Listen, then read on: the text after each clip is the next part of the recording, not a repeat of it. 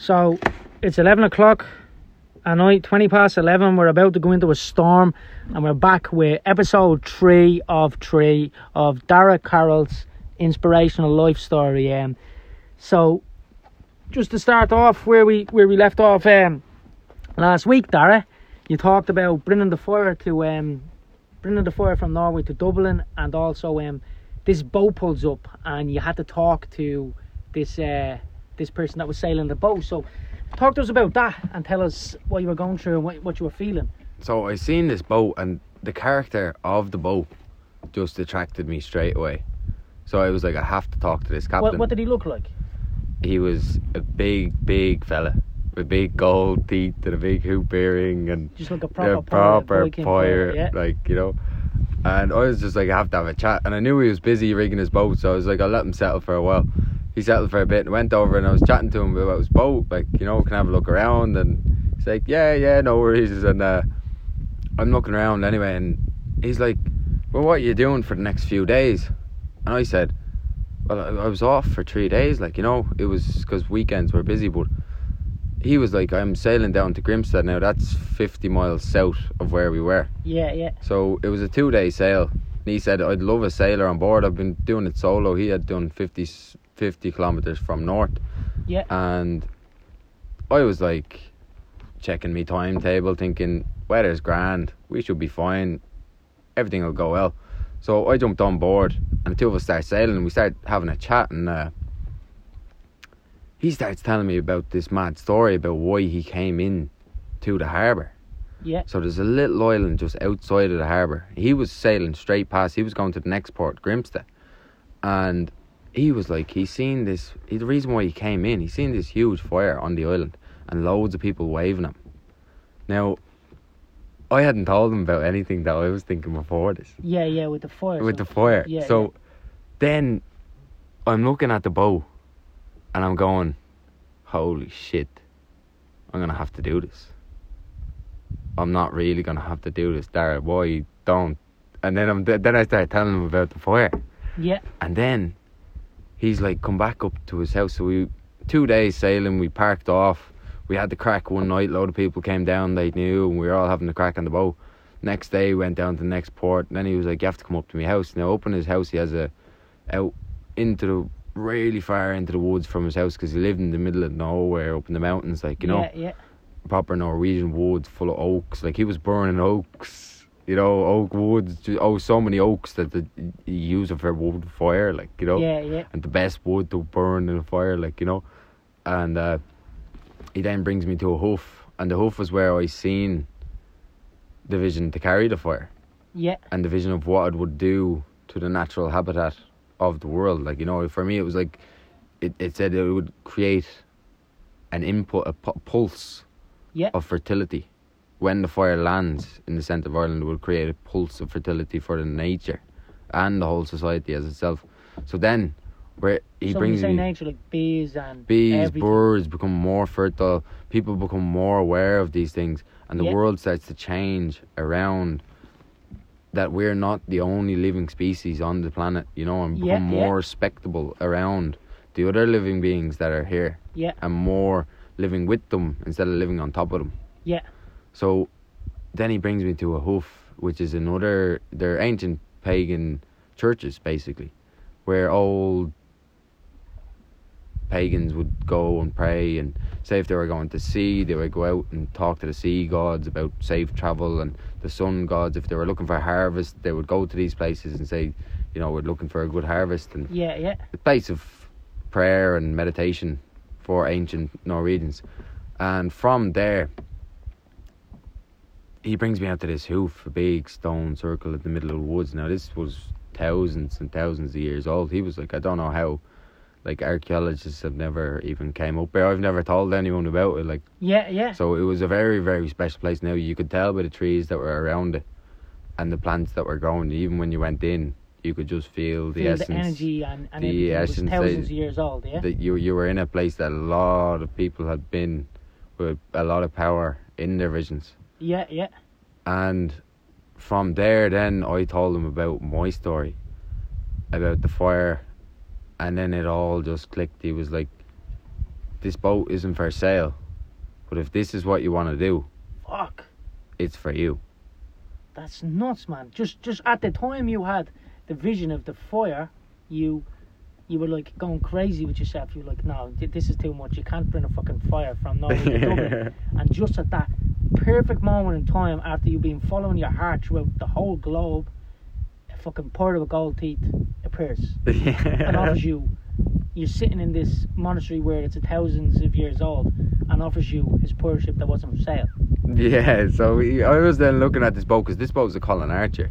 So I was thinking, this is going to be thousands, like, to yeah, this yeah, boat. yeah. It's like a vintage classic. yeah. vintage classic. So these boats are like the holy grail of boat building in Norway. yeah, yeah. So if you pull up to any harbour one of these boats, people know straight away where it came from, what Yeah. the character is behind it.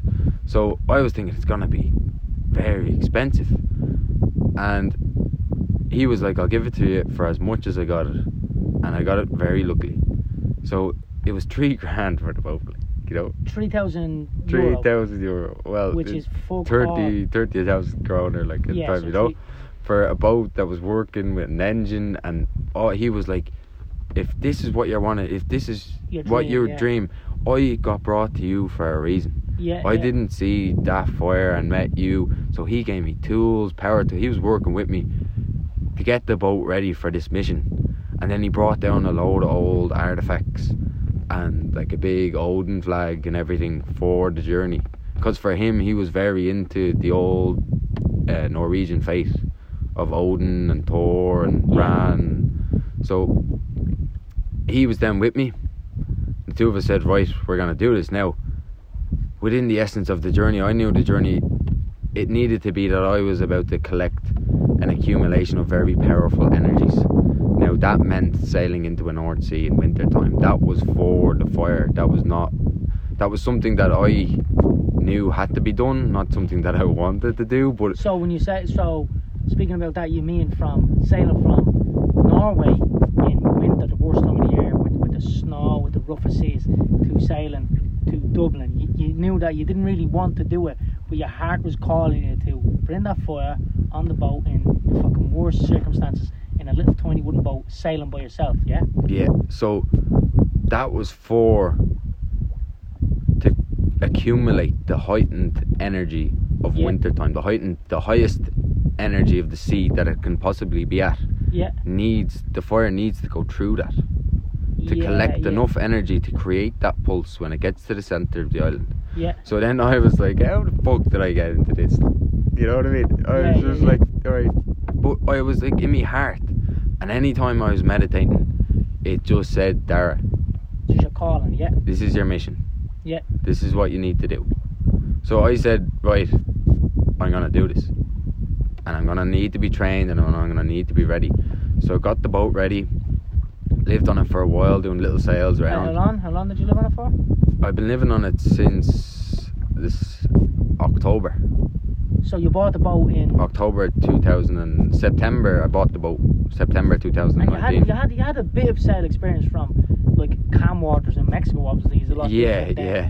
the Nordic Sea. The Nordic in winter, Sea like, in winter time, it's a total so then you went training and trying to prepare yourself for that, and Yeah, and then then I just said right. The 15th of November came, and the place that the division came to me, Mhm. I went there, filled the boat with one ton of wood, just chop trees. Like chopped trees. I fitted a stove into the boat yeah, to, bur- to keep the fire lit, and from there, lit the fire where the vision came to me yeah, yeah, and where I felt that pure essence of vibrational nature yeah, that I felt needed to be spread through spiritual practice. yeah. So then I lit the fire, put it onto the boat, and began my journey on the 15th of November. The fifteenth of November of last year, which two thousand and nineteen. So you left you left Norway, and it was what It was the weather. What was the weather like then? It was coming. So 15th into November, I was planning on getting back home by start of December. Like I was talking to fellas, and they were like, "Yeah, you'd make it back to Ireland." What from from November to December in a month? To, Yeah, to so people yeah? were saying they've done it in four or five days. Now that's on a modern boat, like you know, with an engine. And with that, an yeah, engine yeah. and that. Like, but they had an engine at the time, so I was thinking, right, if they done it in four or five days, I could probably do it in two weeks, three weeks to a month max, you know. So I was thinking 15th of November, I'd be back. You know, even if I was back 15th of December, that's still grand. Even if it was a bit late December, I'd be alright, like you know. But then, uh, yeah, the the fire had a lot more to teach me than I expected. You know, Yeah. so I got into. Then it the- the weather was mad. It was, So you left on the 15th of November, and the weather was like was bonkers, obviously. But you were sailing. You were on your own. Yeah. Yeah, yeah. I And was. were you were you not scared thinking of death and thinking of like you know even though you were following your heart and you knew that you didn't want to do it, but you you weren't experienced to sail the the sea, especially not on a boat like this. So how, how what what were you what was what were you thinking? What was going through your through your mind when all this was happening? at this stage, I had fully accepted the mission. Regardless of death. or regardless. of So. I knew nature was going to carry me yeah, through all this. Even though times are hard, I knew that this was you're gonna get physically it. Yeah, training me. yeah, And I knew that any good teacher is very harsh. yeah. Like like as in as, As in, in the cooking at the. Michelin stars. The older the Yeah. school, the better the teacher because they want to bring you forward. So Yeah. you got that calling from nature. Yeah. So then I said, if you want to go into school, you're going into a very deep, dark school. Yeah. and that was getting through the storms. I always felt that these storms are going to teach me the teachings that now I have a crew on board and I'm confident. Yeah. You know what I mean? So now I'm a captain, but before then I was a sailor. Yeah, yeah, yeah. You didn't earn your stripes yet. Didn't yeah. earn the stripes. So I went from Lillesand right down the east coast of Norway, right up the west coast to a place called Stavanger. Yeah. Now at the time I was like I need a crew, like I can't be doing this by myself. So I put Yeah. up a thing on uh, Crewbay to find a crew, yeah. and two people replied. Well, a lot of people replied, but two people I thought were gonna match was an Irish fella and a Danish fella. Yeah. And the Irish fella was like so, so this, these, the Irish fellow was in Ireland and the Danish fellow was in Denmark. Is that correct? Denmark at the time. Yeah. yeah, and we were only in contact through the internet. Yeah, yeah. And I rang the Irish fella and I sent him a lot of pictures of the boat and told him about all the journey. He was like, he was definitely over. it. All he told me was like, I have to get a new pair of waterproof pants and I'll be over to you. So, he I- uh, was flying all the way over from Ireland to to Norway to go sail. The, in in the worst time of the year, the winter, to come over to see it. Yeah. Yeah, that, that was it. Like, you know, in the worst time of the year, I had put up that I was going to cross the North Sea and be back down into Ireland Yeah. before the winter really kicked off, off, Yeah. you know. So he came over and uh, he arrives. And as soon as I look at him, he's like limping down the road. I'm going, bollocks. He's he's when you, you say he's limping like he had like a bogey leg or. Yeah, well, Like I. I, I was always thinking maybe something happened to his leg along the way. Like, Yeah, yeah, yeah. and then he was like, there was something up Jeez, uh, six months ago I had had this knee replaced, and I think in the next six months I'll have to get the other one replaced. And I'm going, bollocks. Yeah, what did you get yourself in here Shit, for? man. Like, like he's like he's no use. He's, he's Yeah, no. yeah. He's one bogey leg and his other knee is about to go. So yeah, And then I, because I put up that this was a very deep spiritual journey, that we were carrying a fire through a very stormy sea. in winter Norway, it's not. It's not no not to mess with. Yeah. No, no, so uh, he, he knew what he was getting into, like, you know. Yeah, yeah. You said it on the. On So the he he was on the boat for about sixteen hours, and the both of us, I knew, he knew, this wasn't the game for him. Yeah, yeah. It was serious. You know, yeah. he, he he it was a it was a very serious thing that we were getting into, and he kind of went. He's looking at the boat, and you know, both of us are going, man, this is this is not gonna work, like. yeah, yeah. Cause he's going, you're a complete man. I was like, I told you I was mad. Yeah, like. you you says you I were, you were sailing in the worst time of the year. Yeah, That's what yeah. he was expected. Yeah, and he comes with his peg leg and he's like, "There's something wrong with you." Like, uh, there's obviously something fucking wrong with him. Fucking hell. And then yeah, the two of us just left it at that. We both knew it was not going to work. He was looking for me to get all this boat reconditioned to a modern gadgety boat that you press buttons for everything. Uh, it would Yeah, have cost yeah, thousands to do that, like you know. Yeah. So I was like, right, it's not going to work. He said, yeah, it's not, definitely not going to work. So he took a flight back to Ireland. He wasn't even 24 hours on the boat. 16, 16 hours on the boat, back. and he went Jesus back. Christ. But then two days later, a lovely man from Denmark arrived. Yeah. and he was a great man, Bart from Denmark. And he arrived, he's like, I love this journey. This is a real adventure, you know. Yeah. And he was a, he was some character, like. Uh, so the two of us, we got the boat ready. We were having a crack, having the food. We went through one storm, one rough storm, but it was kind of inland, so it wasn't too Wasn't- messy. So wh- when you say rough, how bad was it? Like um, experiencing it? The waves was massive. Like what? Uh, at the time, the waves was massive, but the wind it was thirty kilometer wind. Jesus. So we were getting smacked with a lot of small waves because we were kind of hidden from a little island that was coming out. Yeah. So this was like us going through a very stormy weather together. So the two of us knew we were able to do a lot of maneuvers, get everything kind of ready. The two Yeah, of us were yeah, getting used to each other, other at sea. He was getting used to my confidence. I was getting used to his confidence. Yeah. What we could tell each other to do and what we'd be confident telling each other to do. You know. And then we got to a place called Haugesund, and that was when we knew when we get to Haugesund, we're loading up the boat, we're getting it ready, and we're going to Shetland. Now, Shetland was the big step. That was That was Shetland, Scotland, is it? 256 kilometers across the North Sea. So you basically you're leaving Norway and you're going straight deep into the ocean in the middle of winter with no turning back. Basically, No turning back. Fucked if anything goes wrong. Yeah, if anything goes wrong out there, like you have yeah radio and but by the time somebody gets yeah, yeah, it could be, it's- it's too late. yeah yeah. But I I was always in full faith of the nature that I was getting into. So, but I also knew at that stage where the fire was at. I was kind of there was something about a solo journey that was in my mind at the time. Yeah, you know, before the the whole way before the fire ever got back to Ireland, it was something about the solo journey. Yeah, And it was something in my mind that it was like you have to carry this by yourself. But I, I, just didn't have the full confidence in my sailing ability. So I was like, if I have some, another person with the full sailing ability, will be able to do it. But in my mind was telling me something just it needs to be solo. But we went out anyway, and we left Haugesund straight into the North Sea. We got about seven hours out. Now the first fifty kilometers of the North Sea is quite rough because it gets quite shallow. And yeah, we got into the shit fairly quick. how, how much of the shit? Tell me like you're much of the shit. talking like five, six meter swells that are that are rolling.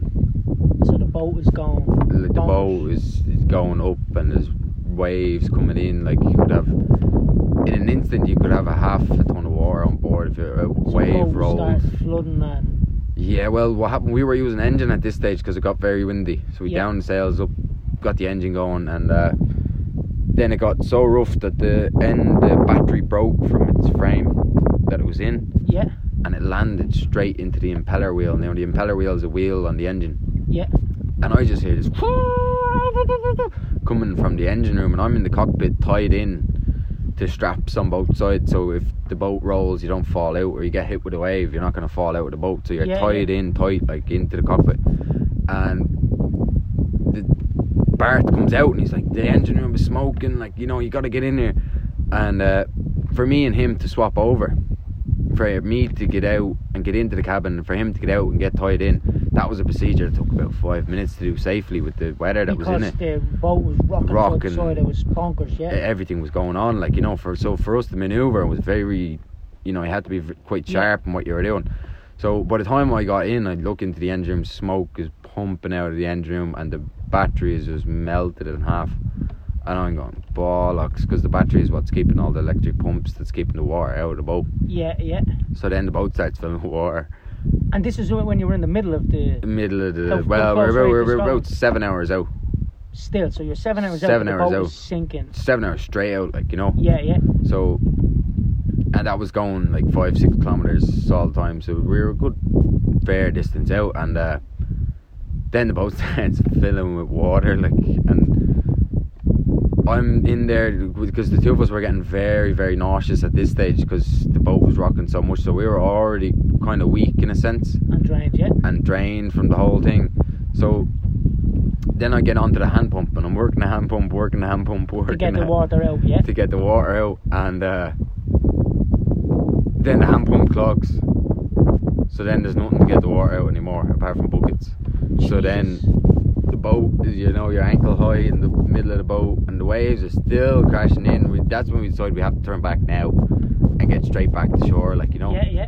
So uh, we're heading back to shore and we're bucketing and bucketing and So bucketing. just, just getting buckets of water thrown off board, but at the, same time, the boat is waving side to side, so it's making it nearly, nearly impossible. Yeah, by the time if you fill the bucket from uh, down by the mast is where we were filling it up.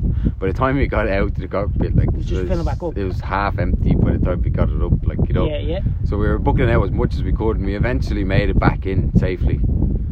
The two of us were completely shattered by the time we got back in. And the beds are soaking, everything was beds soaking, everything is completely wet because we had to lift the buckets of water over the beds.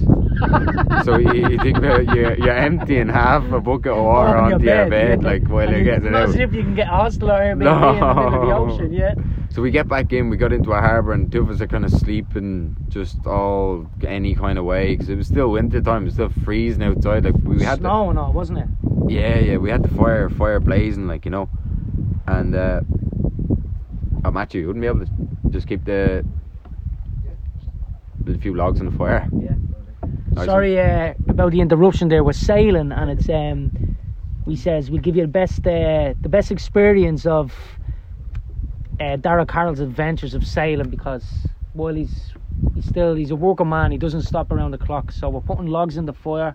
We're in uh, the Irish Sea, sea, and we're heading towards Limerick to collect the horse. So uh, yeah, Dara, just back to um, back to that there. So you were the buckets of water was falling over over the bed, and you mentioned earlier that the fire, the the container of the fire, fell out of place, and um, Bart, it was a bit of a disaster with Bart, was it? Yeah, because then there was no good weather for at least the forecast. Yeah. It was very bad weather for the forecast, so we were about looking at it going, "There's no way we're gonna get out at least in the next 14 days." Yeah. So he looked at it. He had to get back to his life as well because he only thought it was going to take like two weeks, three weeks to complete the Yeah, whole journey. yeah, so he had to get he, he had to get back to his life. So he went back to Denmark, and I'm sitting there with a boat that's just been smashed up, thinking, "What am I going to do? Am I going to have to put this boat here Yeah. for the winter time and just forget about this whole thing?" And then a man arrived. He arrived up on a harbour and he was very interested about the boat and he lived on a little island just off the coast of Haugesund. And he said, I told him about the whole trip. We had a night in in the cabin. And he said, Right, if you want to do this, sail over to the island. I have a workshop, have loads of tools. He's been living in boats for 20 years Yeah. and he knew everything. He was like a sailor, mechanic, and electrician all in one. Yeah. So he took me under his wing and he trained me hard style. Like he was like, Man, you're about to get into the sea. You need to get shit together. Yeah. so he was yeah. like, This needs to be done, this needs to be done, this is not right, this is bollocks. Like, what are you doing? Yeah. And yeah. I was like, uh, Right. I, I, I accepted everything. He was like, I'm sorry I'm being I was like, Man, you can be as hard as you want Yeah, yeah. He tell was me out tell you. me what you what you think is straight and tell me straight like you know Yeah, yeah. so we went through the boat and he was off work for three weeks so the two of us were flat out on the boat re-rigging everything Just making it perfect, yeah. and then he- at night time we go back up to his house and we were cooking dinner and he'd be teaching me all about paper charts how to use paper charts Yeah. if you lose all your electronics how can you use a compass Yeah. if you lose everything how you can Just maneuver like a saint, saint, like a savior, yeah. yeah, so I called him the St. John of Rover. Because there was a little island called Rover that we were on, so he was my St. John Rover yeah. that took me in. Like, you know, and I'd always call him St. John Rover. He's like, I'm not fucking saint, like, you know. Yeah, yeah. And uh, then it came to the day where out of the blue, this weather window just appeared out of nowhere. And I didn't even have time to ring Bart because Bart was like, if you're going to do it, give me a ring again. If you have the boat and we have the weather. Bart gave me a ring on the day. He was like, have you seen the weather? I was like, I know. The weather, what was the weather? Oh, the weather was Disgraceful, was perfect, perfect, Oh, perfect. perfect for a three-day sail to Shetland. Yeah, yeah. And it just popped up out of blue. So Bart didn't have time to get over from Denmark. So I was like, right, the solo journey has to be done solo. Yeah. So then I was like, right, I'm gonna go for it. Went for it, packed the boat full of food, went for Shetland, and then the three and a half days was it was magical to be honest. It wasn't even wild in a sense. It was absolutely Just meant to be destiny. mess- meant to be. It was beautiful full moons, beautiful suns in the middle of winter, and it was just like this is the timing. This is a sacred space that yeah, I am yeah. now sailing end of the to, trip, and this got is through the, the hardest part. Yeah, this is why I was tested yeah, with the boat breaking down of how far I could go and how far I could push it. So three and a half days of just beauty, beauty of all nature that was in even I had masculine, all the stress and birds. Yeah, birds with me the whole way like Sick, people were sick. like when you see the birds when you get to Shetland I had birds with me the whole way I was like you guys are hanging around thank you like you know amazing. And um, so you talk, we talked about. Uh, you mentioned earlier about you know first of all, um, ladies and gentlemen, cabin fever. Well, I was only on the boat two days, and I was seeing um, people climbing onto the boat. The boat was rocking from side to side, and I was freaking out. So uh, you mentioned cabin fever, uh, Dara. When you're on the boat, when you're in the ocean on your own, it's a lonely game. It's uh, you kind of start seeing stuff, and you kind of start talking to the boat. You mentioned the banshee and other stuff, and you also mentioned about, uh, if I'm correct, you uh, you done mushrooms or you were awake for three days on the boat. Could you ta- could you talk to us about that? yeah so on the way over there was uh it was it was no sleep you know three and a half days Yeah, you're sitting at a tiller. There's no autopilot on this boat, so it's three and a half days going straight for Shetland. Yeah. You know, and from no sleep, just being alone at sea, where the only thing you see is sea, the boat can start having magical events going on yeah, all yeah. around. Like you know, the, like the radio. There was no radio on the boat, but this, the, the, I don't know. It was just like chart music. Like it quite bad. Chart music would just be playing from the boat the whole time. But you'd actually you'd imagine that in your head, or No, actually you would be playing? vivid, vividly hear it from only the cabin. Like if I got into the cabin, it would turn off. But I'm sitting outside, I'd be listening to music. But the, the music wouldn't be playing. It'd be all No, your no, it'd be all in my head. Like you know. Oh, so I thought when you were explaining earlier, so chart music was was randomly playing inside your mind, but there was no obviously there was no music on. No, no, there was never any music on in the boat. Like, and there, there'd be, you know, people popping up in the boat that I had previously had experiences with. You know, people that I met along the way, like life experience, yeah, yeah. and they were like asking me questions about every, how everything was getting on.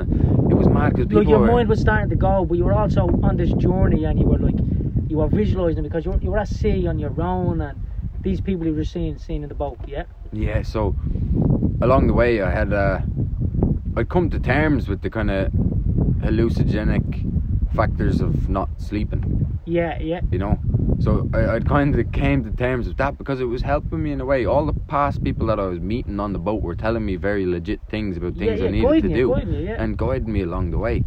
So that was uh, that was quite an experience to revive yourself or deprive yourself of say sleep, but then your energy starts to excel yeah, yeah. You find extra energy and out of nowhere, yeah, it's like uh, fasting yeah, of yeah. food. No, I didn't fast the food. I had loads of food and everything on board, but it's kind of the same aspects of why someone would fast. Would have visions of higher powers, you know. Yeah, yeah, So I was kind of getting that and feeling that in my body, of becoming a higher power myself. yeah. So then, the sun came up on uh, I think it was a Sunday morning, and I just see the sun coming up on this huge cliff, and I just see Shetland, and then that's when I knew this was all meant to be Yeah, because yeah. I, I had made it across the North Sea. Now that was the biggest hurdle, you know. yeah, And then arriving at Shetland, arrived in the port, and I was talking to people. I came in, my head is all over the place, like you know. And yeah, yeah. everyone You've been through the wars. Yeah, you know, and uh, everything that had happened. I arrived at the port. And port authority came down, and they were like, "Where did you just come from?" You know, and they were looking at the go to customs office straight away. And my brain was just like, "Oh, customs office, holy Yeah, shit!" you just like you know, relax, wind down. just go yeah. to sleep. Like, but then at that stage, I was like, you know, almost high completely because Oh yeah, life you've, you've set your out your dreams. You've you've smashed it, and you've sailed from Norway to, to bloody Scotland and, and Ireland in the roughest time of the year with a wooden little boat when the boat was sinking. Yeah, yeah. So then I got to Shetland and I was like, to make I can I, I still had the ambition of making a home for Christmas. Yeah. You know, so I was like, I can still stay on the trot now. Like you know, I'll get two days sleep and I'll keep going on the trot. So then you had a little oil, Fair Isle, and then you had Orkney. Yeah. So went for a sail to Fair Isle, got into the middle of Fair Isle, and there's a little harbour in the middle of Fair Isle. Now anyone that knows it will know what I'm talking about. Yeah. When you go into that little harbour of Fair Isle, there's a huge swell if you don't have a calm day. Yeah. So I tied up the boat in the middle of Fair Isle and it was pitch dark, three o'clock in the morning. I'm docking the boat like madness. Dock the boat, and then there's a huge swell smashing the boat. Like I can hear beams and everything smashing the boat up Yeah. against the side, and I'm like, I have to get out of here quickly. And I wasn't planning. I hadn't slept in 28 hours because it took about 28 hours. It was a very long sail Yeah. to get down there, and to get to Orkney was then another 24 to 28. So I was like bollocks, and I had about two days rest in Shetland. But I was like, fuck, if I had known, I had planned on spending at least two days in Fair Isle. Like you know, I then I had to get back out at it at four o'clock in the morning and start going for another 28 journey, 28 hour journey down to Orkney. Yeah. and that went that was fairly rough then. Like rough but I had already been through so much roughness that I was kind of getting calm in myself within the rough seas. Kind of finding myself in the rough seas finding the calmness of chaos. Yeah. if you can stand in the middle of chaos and become calm is where I kind of found myself and started to see myself Become comfortable. uh, comfortable yeah. in in it like it's it, with anything like if, if you put an amateur in a boxing match Yeah. Yeah. they're in the middle of chaos Yeah. Yeah. You know what I mean? Of course. But Of course. a Life professional- experience, though. Yeah. You. a professional knows knows Yeah. how to be a calm boxer knows how to be very calm and keep But his it's it's um it takes hard work, work ethic. You know that's how you how you got to where you are. yeah State. You know what I mean? With your life experience of constantly grafting and doing the same things over and over again. Yeah. So then we got down to uh, Orkney Isles now Orkney Isles was amazing because then I knew I was gonna miss Christmas and everything so arrived in Orkney and when I arrived when, in Orkney when, was this around? this was around say the 20th of December Yeah. Yeah. So it was winter time, winter weather was in, like you know. And I arrived to Orkney, and I'm met by the the monks in Orkney, Orkney Benedictine monks live on Yeah. a little island. They were getting a boat across, and I was on a little dodgy harbour that they were using also as well. Yeah. And uh, the monks were over, and I was telling them about the fire and everything, and telling them about the whole journey, and they were very intrigued by the journey. Yeah. So they invited me to a mass, a midnight mass, up in this small little cathedral. And I brought the fire up to the mass, like you know. I told one of the fellas I was going to bring the fire, but they didn't really fully understand Yeah. exactly what I was talking about, you know. So I bring up this blazing fire in a pot to the church, like you know, and they're like, "What are you doing?" yeah. They, they, don't get it. Yeah. They don't, they don't understand what I'm trying to portray, and then they kind of understood. So we lit all the candles for the mass off the fire, like you know. Yeah. And then the, the whole mass was in Latin. Oh Jesus. It was all in Latin, you know, and they had all the smoke and the, the Yeah, yeah. and all going around. And that was amazing. Like, and the next day they brought down bags of clothes, bags of food, filled up the boat for the next journey. Then I was in the local shop, and the local shop was like, What are you doing for Christmas? And I was like, "Ah, I'll probably just spend it on the boat. And they were like, You won't, you'll spend it with us, like, you know. So then I spent Christmas Day cooking for our family in their house, cooking the Christmas turkey. I cooked them a full, proper Christmas yeah. dinner, like you know.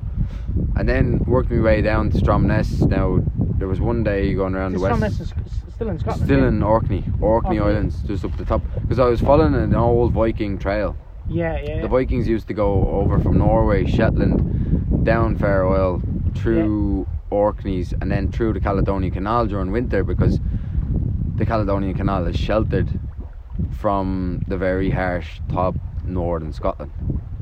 So went down through the Orkney Isles and I got to a place called Stromness.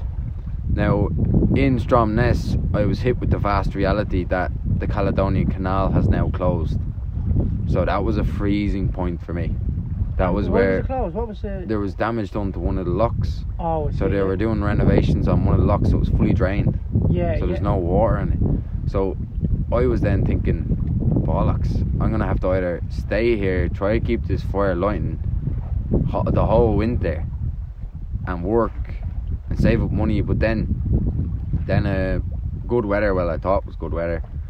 Came and a window came, and I was like, right, I can do the top of Scotland. Mm. So I tried to go around the top of Scotland. This was not a good idea. No, wh- why was that? Why wasn't it a good idea? It was a very bad idea. Well, it wasn't a very bad idea in the sense that I was sailing in the calmness before the storm, but as soon as I hit Cape Wrath, I got the full essence of why they call it Cape Wrath. I was going around. So I'm going going around Cape Wrath, and everyone was always like, "You want to stay really far away from Cape Wrath?" And I'm going around Cape Wrath, and I'm like, I wonder what all the the, the, hype the, was, the yeah. hype was about. Like this is grand. Then about half an hour later, boom, you're in the shit, shit, like swells up the height of the mast, and I'm going, holy, So the height of the mast, what's it about? 20 foot? 20 foot, but So 20 foot 20 waves. foot and bigger that are rolling, like you know, Oh, so they're pulling it in and the, the- swimming but they're you around rolling, rolling at the top, like you know, as Yeah. in capping. So like blading surf bombs. surf bombs. Fucking You hell, in know. the barrel, in the barrel. the uh, you know, so you're sailing around with barreling waves. and then, uh, How did you get out of that? I had What to go. like? So there was Loch Eriboll Yeah. that was around the corner. The Loch Eriboll's was a, was a whole. I turned then, went up around Loch Eriboll because I'd wasted so much diesel. I had 10 kilometres left to get to a safe harbour out of a 60 kilometre journey. Yeah. So I was like, I put down the throttle now, I'll just get through this. But it picked up too much, and I was like, right, there's either you turn around now or this boat's gonna flip. so the boat, the waves are that bad. They were gonna flip the boat. Like, Yeah, I got, got to that stage, like, you know. So I was like, right, you need to turn the boat round now. yeah, yeah, So I turned the boat around because when you're surfing the waves, it's not so bad if you have them behind you. yeah. So I turned the boat around, start heading back down towards uh, Loch Eriboll that I thought I was going to get shelter in, you know. So I went up the end, right down the back of Loch Eriboll, dropped the anchor, and at that stage everything was fairly calm. I had the anchor dropped. I was like, "This is lovely." Rang me man, dad, and all. I was like, "I'm up the Highlands, you know. I made it to the top yeah, of Scotland." yeah, after all the shit you've been through. Yeah, like the anchor was down. I was like, this is grand. Like there's no wind or anything. And then Storm Brendan came. Oh Jesus. Oh, So that was what was that like? it was like boof. And you know, when I was coming in, I knew, I knew it was all meant to be. When I was coming around, So where where was it when I- when when Storm Brendan broke out? Where where where were you? I was at the end of Loch Eriboll. But when I came back from Cape Wrath, Yeah, I could see all the faces of the elders of the Highlands yeah, in yeah, the cliffs. yeah. You know the shapes of the rocks. You could I see could like, see visions, like, all faces. the faces of very old elders. Yeah, looking yeah. at me, you know. And then when I got into the Loch Eriboll, it's like what I classified was a, like a coliseum, Yeah, where I yeah. could feel the elders watching me all from the tops of the mountains, Yeah, like, yeah, you know, and they were looking at me. And then when the storm kicked off, I could feel the power of them. Yeah, yeah, They were just like I was just like a matchstick that they could flick, like you know. yeah. It was just you could feel the pureness of the vast amount of energy. Yeah. So I So was in the whole this- country wet on your shoulders, Yeah, carrying the whole it- weight of the country. Yeah, It was I was in the shit. I've never been experienced weather like this. Like this is like someone thumping you with what the, with the with the, the, with the waves wind, and the with wind, with the wind. Like if, if someone, if you were to stand up and get caught by the wind, like someone was uh, like sharp, like smack. Yeah, yeah. You know, like a full whack. Like even if your head was to get up If you into it, up, are like, you serious? swear to God, like your neck So- and everything. So I was bent over like this, holding the tiller. Holding and down the from the front wind. of yeah. the boat was going up into the air and going on the side, and I the, the whole boat was on its side being pushed down. For me to get the boat straight, like I was full throttling it, knowing that the diesel I was running on air, and I was like bollocks, So the if- boat was like basically like lifting in midair. lifting and, and whacking onto the side and being Yeah. blasted down this lock. And then I go, I'm gonna have to make a big decision here. Like either I abandon, get as close to shore, abandon ship, or I seen a sandy bank when I came in when it was calm. So I was like, I'm gonna have to sail straight into that bank. yeah, So I full throttled it right up into the bank and drove straight into the bank. Now my luck that when I drove into the bank, it was the peak, three hour peak of a high tide, yeah, and that was two tides before spring tide. So that was some of the highest tides of the year. Now, smashed the boat into the, the tide. This is at about four o'clock in the morning because I've been battling all night, like you know. Yeah. And so it's four o'clock in the morning. I smashed the boat into the beach. Board started to pop. The boat starts filling with water. I'm bailing her out, bailing her out, bailing her out. After I'd been sailing for like 28 hours, battling the storm for another five, and then I'm bailing like a crazy man, trying to keep the boat afloat. Like not even keep it afloat, but just stop it from sinking. Like you know. Yeah.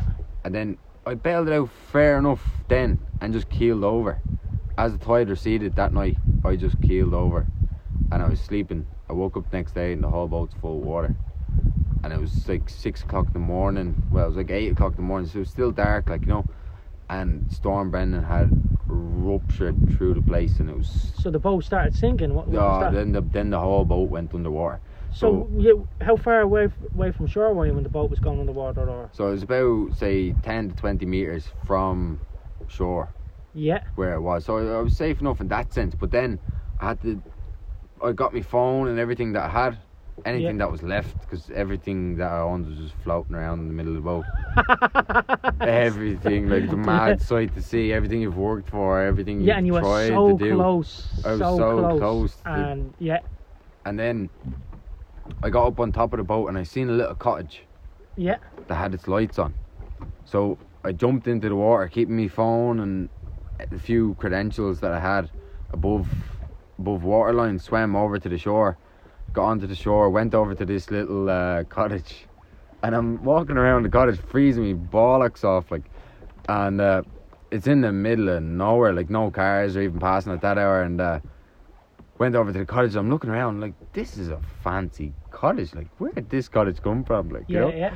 and uh, all real nice things. And I'm knocking on the door, and there's no one there. So then I opened the door, it's open. So I was like, fuck, I may as well go in. Yeah. Went in, had a shower, cup of tea, and everything. Who was in there? There was no one there. It was like a holiday cottage.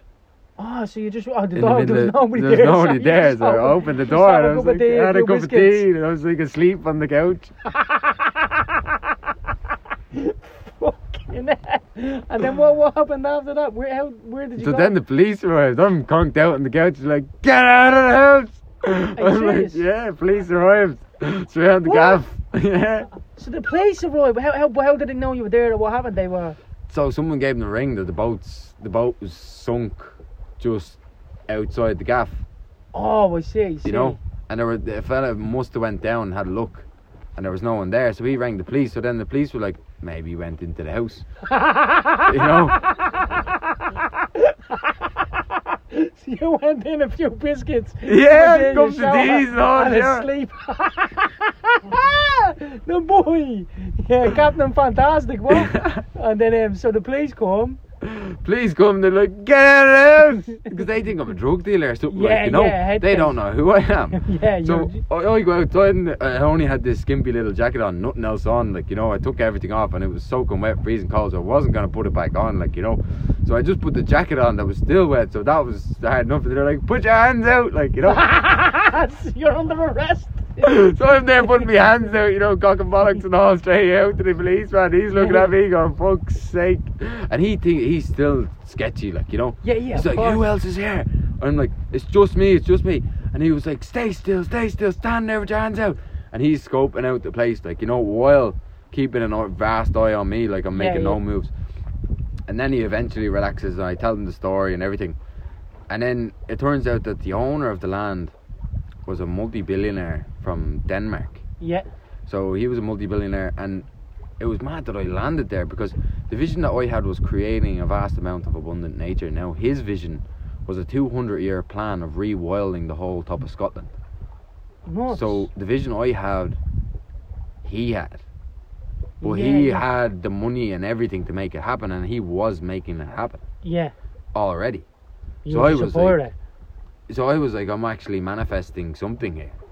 yeah, yeah. you know, from what. I was actually carrying. But the fire did go out. Like, you know, the, the fire went out there. So I was like, maybe the fire was meant to stay here. Like, this is why the fire landed here. Because this fella, this is all these little trees were growing up everywhere. The whole side of the mountain was full of these small little birch trees. Yeah, yeah. And they had stopped all the grazing cattle so that the all small plants and all could start to grow. And there's 200 year plan of what the natural vegetation was going to happen to the forestry and everything. So I was thinking, this is deadly, but I still have a sunken boat. What am I going to do with this boat? Like, I was thinking I'll just chop it up and have a bonfire and that'll be it, like, you know. And then the local community of the Highlands came down. And then and then it was a, a whole other story from when the, the, the locals of the the Highlands came down because that was uh, that was two months on the rocks where the locals of Highlands came out and uh, they all came together so that up in the Highlands Yeah. there's a culture of survival up in the Highlands because people wouldn't survive without say teamwork Yeah, yeah. in the. Highlands. So I was then on the rocks, the local fishermen, everything. They came out and they're like, right, what? And now I hadn't slept. I got one night's, well, when I crashed, woke up, the police came, and then loads of people came down. And loads of people came down and they were like, you have to get your boat further up onto land. So then they had a digger and all came down. There was like loads of community people came out to help you. community came out to help me. We tied the back of the boat with a digger, and I'm looking at the boat, and we're smashing it on from side to side on rocks with diggers. And I'm going, this is getting worse, worse, and worse. And then we pull it up the beach, pull it right up a fair bit of the beach. So then I had a bit of leeway to fix it, you know. Then local people came down with materials. And I was with this fella called John and his transit van. Me and John Blair and Daniel Donald blowing around the Highlands, like collecting material, like you know yeah. best suspension in the Highlands. You had two wooden blocks of suspension on the back, you know. and uh, I was helping him do a bit of fishing, helping him on the boats, and he was, you know, training me in about the ropes and how fishing works and how the local community in the Highlands work. And I was meeting loads of people. People are coming down, so helpful, like coming down with bags of food and everything. Yeah. And the the owners of the cottage say I could stay in there for like a week, you know. So I stayed in there. Well, they didn't say anything, but I just moved out. I said, you know, I have to get back in the boat because I'm getting no work done in this fancy cottage. Like, you know what I mean? Yeah, I'm just yeah. sitting up with my feet up, just that being Living like, fucking hell, like. Yeah.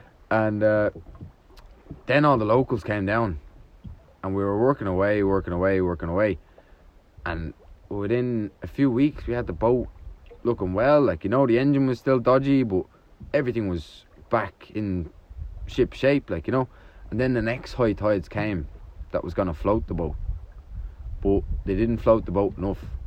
So then, every high tide, I was in the boat, bailing out the boat, bailing out the boat, bailing out the boat. But then the boat started smashing. So after there's only one high tide of the month, the full moon high tide that was gonna float the boat. Yeah. the yeah. next full moon high tide, that floated the boat slightly, but then damaged it when it went back down because it was banging off the rocks. So then it kind of sank a little bit again. So then I was bailing out and kind of I'm back to square one again, like you know. yeah. And at this stage, my budget is running low. But then the locals were out picking periwinkles, Yeah. and then uh, The locals are out picking periwinkles. And yeah, so the locals were out picking periwinkles. I was like uh, looking at the shore and I was like, what are they doing down at the shore doing periwinkles? And they were like, yeah, it's three pound fifty a kilo. And I was like, what do you mean three pound fifty a kilo? Like I'm stuck in this mountain. It's like an hour and a half drive in the middle of nowhere. Like I've Yeah. lots of time on my hands. So then I was like, uh, they were like, it's three pound fifty a kilo. So I was like, fair enough. So then I started filling up sacks and sacks and sacks of periwinkles. And they were bringing me down, loading them off. I was loading them into vans. They were bringing them off, and they were bringing me back down cash. So then I had a little periwinkle business going on. So you were selling periwinkles to make money. Yeah. Yeah, yeah. So I was, you know, John, he was a hardy man, and very hardy man. He was bringing me out at like two, three o'clock in the morning. You have a head torch on in the middle of winter, and they take pride in their hard hardship in the Yeah. Highlands, like you know. So it was a very hardy job to do because you're rooting around seaweed for sea snails, picking one at a time into this bucket, Yeah. Looking yeah, at your bucket and if you're just constantly. Yeah. constantly picking, picking, picking. And then from there, I got I was in with like the Scottish travellers. So then the Scottish travellers, they were always down picking periwinkles. They'd take me into their caravans, you know, we'd have cups of teas, Yeah, yeah. dinners, and we'd all be out at two o'clock in the morning, all of us with the head torches on, picking periwinkles. We'd all come back, see what everyone got, like, you know, what did you make? Like, got a few kilos, say you got 15 kilos, someone else might got 12, and we'd all have the banter about who was picking and everything. And then it came the day that it was going to be the high tide, and we had loads of buoys underneath the boat to float the boat. So the day came, we had the engine up and running and everything. Now the engine was up and running, but there was smoke pumping out of it, and when you put it into gear, it was full throttle and nothing. It was all or nothing. You put it into gear, and she was going like you know, Yeah, yeah. smoke blared at the back of the thing. He was rattling like a mad thing. So I reversed out on a very stormy day. It was either that or we're going to be there for another month.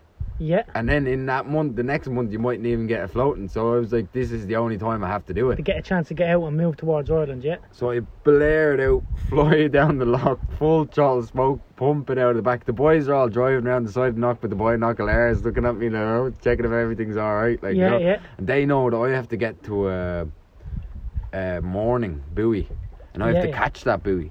Yeah. And to catch that buoy, not a difficult thing. So I knock her into neutral, go around, try to catch the buoy, miss the buoy. The engine bursts into flames because I stuck it into neutral. When you stuck it into neutral, I don't know why, the revs went off the chain. So engine burst into flames. So I'm uh, just here, boof. Into I'm- flames while you were in the middle of the ocean, yeah. Yes, yeah, but I was towards a coastline trying to catch a mooring. Yeah, yeah. And uh, I missed the mooring and I'm floating towards the rocks and then I boof because I was at the front of the boat when the engine blew up. Yeah. So I'm at the front of the boat trying to catch the mooring, miss it, engine blows up, and then I have a huge fire at the back of the boat. And John has his binoculars out And looking at me, you know, he just sees the fire going out the back of the boat, like, you know. And uh, you know what? Everything we were doing was kind of sketchy. And John, there was like uh, rescue service and everything coming down to talk to John. John was like, "No, no, he he has a fire on the boat. Like he has a stove. He has going. Like it's Yeah. all right." Because John knew the engine was dodgy anyway, and Don- Yeah, John yeah. knew I'd be all right getting it sorted. Like you know, because we didn't want to get involved in police or anything like oh, that, that again. like you know, so. I ended up dropping the anchor, got the engine, put out the fire, got the engine going again, cut the mooring, back off. Now, then I had two months, another few weeks making the boat ready. Then I was like, fuck, I'm gonna have to do this again. Get around Cape Wrath again. So then the engine wasn't wasn't up to scratch, like there was still smoke pumping out of it. But a fisherman said he'd bring me up round to Cape Wrath Yeah. and this is when the fire had gone out, you know. But then I had realised the teachings of what I was doing. Yeah. That every true teacher brings his student to a point of breaking them Yeah, your breaking point, yeah. before he can rebuild them Yeah. for the privilege and the respect of what you're getting into, you know. Yeah, yeah. So then I was like, right, I've made it this far. I've rebuilt the boat. It's floating. So this is meant to be. There was meant to be a dark time. Yeah, and there yeah. was meant to be a time where It's was like your, your um, it's, it's, it's like something of you, you hear in The Alchemist. It's like your personal legend. All the stuff that constantly kept getting in your way, but you continued to follow the path to follow in your heart. It, it didn't matter about the boat sinking, about the storm, about you know the fire. Your vision of constantly keep going, following your heart. and Yeah. it, does, it doesn't matter. Yeah. So then I followed that spirit, lit the fire again, put it back on the boat, went around Cape Wrath with a fisherman, mad fisherman, and got met by a lot of swells again. But I got through these ones because I had the tide in my favour, and it was it was starting to get into springtime, so it was grand. Made it around Cape Wrath, made it down to a place called Kyle Lochalsh. Engine blew up again. Then I had a big decision to make because there was no engine, and then that was a big step going into the sea with no engine. Because then you're just at the mercy of the wind, you're at the mercy of the weather, you're at yeah. the mercy so of the. So no tides. engine from top of Scotland to Top of Scotland all the way down to Dublin.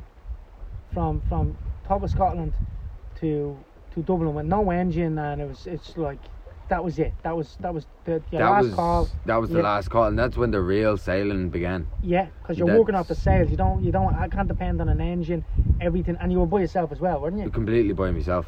So then that's when I knew. Then this is when coronavirus as well started to come in. So yeah, now all the harbours are now closed. yeah, So then it's all in lockdown mode. So I'm going bollocks. And not only do I not have an engine, I don't have a harbour or a marina even to come into. yeah. So And you hadn't got that much food supply or anything you needed to to get back to land, to get back to Dublin to. yeah. So then when the when the virus came in and everything like this, I knew then because I had made a fair bit of money on the periwinkles, like you know. Yeah. So I then realised I had to fill up and stock up the boat Yeah. for as, as as much as I could. Now I was doing a fair bit of dumpster diving as well. Like Yeah. it's disgraceful what most supermarkets throw out. I was going to the back of them and taking out the best of food, the best quality. This is in Scotland, Dan. This is in Scotland, yeah. And even for materials on the boat, I was going to skips around harbours and everything, taking out the best of ropes, best of nets, and rigging the boat straight from recycled materials. Yeah, yeah. Just from skips. So I was recycling food, recycling ropes, all stuff that's been wasted. So just, just uh, but back, back on that point you mentioned about it's disgraceful what they, what they throw out. Um, because I've noticed you were mentioning as well about you know there's a lot of homelessness in throughout the UK and Ireland, and the supermarkets like all of them they're throwing out so much waste. What's uh, your opinion or topic on that? It's uh, if you could talk to me. What, why is it disgraceful that they're, they're throwing out all that stuff? It's completely disgraceful. If you think about the amount of energy, time, materials, and people that go into the process of creating all these goods, Yeah, and we're throwing out most of it. Yeah, Like, you know, we're throwing out a huge portion of what a lot of resources are being used to make, transport, package, yeah, put on shelves, and then we're even using more energy to dump it. yeah, So it just it's a cycle of death really that doesn't make any logical sense. If we had any logical sense we'd be keeping everything local, not transporting things vastly and yeah. realizing no that for it, yeah. Everything is valuable. Every material is valuable. Like in Norway they have a great system for all these things that they freeze everything that's about to be thrown into the bin. Yeah. If local people are in need of food, they're short on money, they ring the local community officer. He has been around all the superstores that are throwing out goods. He's freezed everything. You ask your local community officer, what do you need? You say, I need a week or two of food. I'm short on money and I just need a week or two of food. He goes to his freezer. He takes out a load of frozen, great food. Says, here you go. Yeah, and it, just doesn't happen here. You see, you see it in Dublin, you see in Ireland, where we come from myself, and it's. Uh, I personally think it's absolutely nuts. You know, it's the only time you see people coming out feeding the homeless is. Uh, I see is well, they feed them. You know, they go out once a week or whatever, but it's Christmas and it's just like the amount of waste, which is which is crazy. And then there you have that what they do in Norway for the people. They look after the people. You know. Yeah, yeah. You know, um, so from there, what happened? You went, you sailed with no sails to from Scotland to, to Dublin, and you were coming in, and COVID nineteen struck struck bad. The ports was closed. So how, how did you manage getting in, or what, what what was going on there? so then then it was when I had to do kind of longer spells, like 10, 11 days out at sea.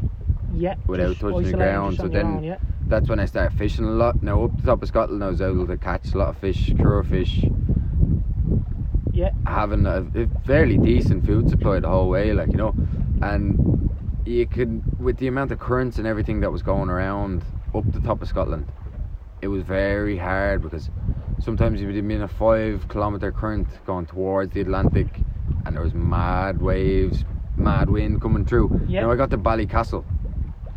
I eventually got to Ballycastle. I was being dragged around Giant's Causeway for a good few days yeah. just thinking like yeah. you know I'd been 12 days out at sea and I'm so close to Ireland like I'm uh, yeah, I so can close, see but you can't obviously I touch can't, it. can't can't get can there look, but you can't touch, yeah, yeah. I'm like right beside it but I can't get into it like and I'm rowing like a mad thing on the front of the boat like it's a big boat to be rowing but Yeah, eight ton. Yeah, it do- I hate but I'm on it like a mad thing rowing like a motherfucker just trying to get into land I'm like I'm so close but I'm so far away and I didn't want to ring a rescue service to tow me in that's not the way I wanted to arrive into Ireland yeah. You, know want to mean? with pride, coming Yeah, back. Your own sails up yeah. like you know Yeah. so the wind came had the sails up and now it's the first time i think anyone would have came in and docked in a harbour in about a hundred years just by sail like you know on one so of these So talk boats to me about that. Um, what, why is it the first time in hundred years? Why don't they come in with the sails up on one of these wooden boats anymore? What What is the reason or so it's very technically dangerous.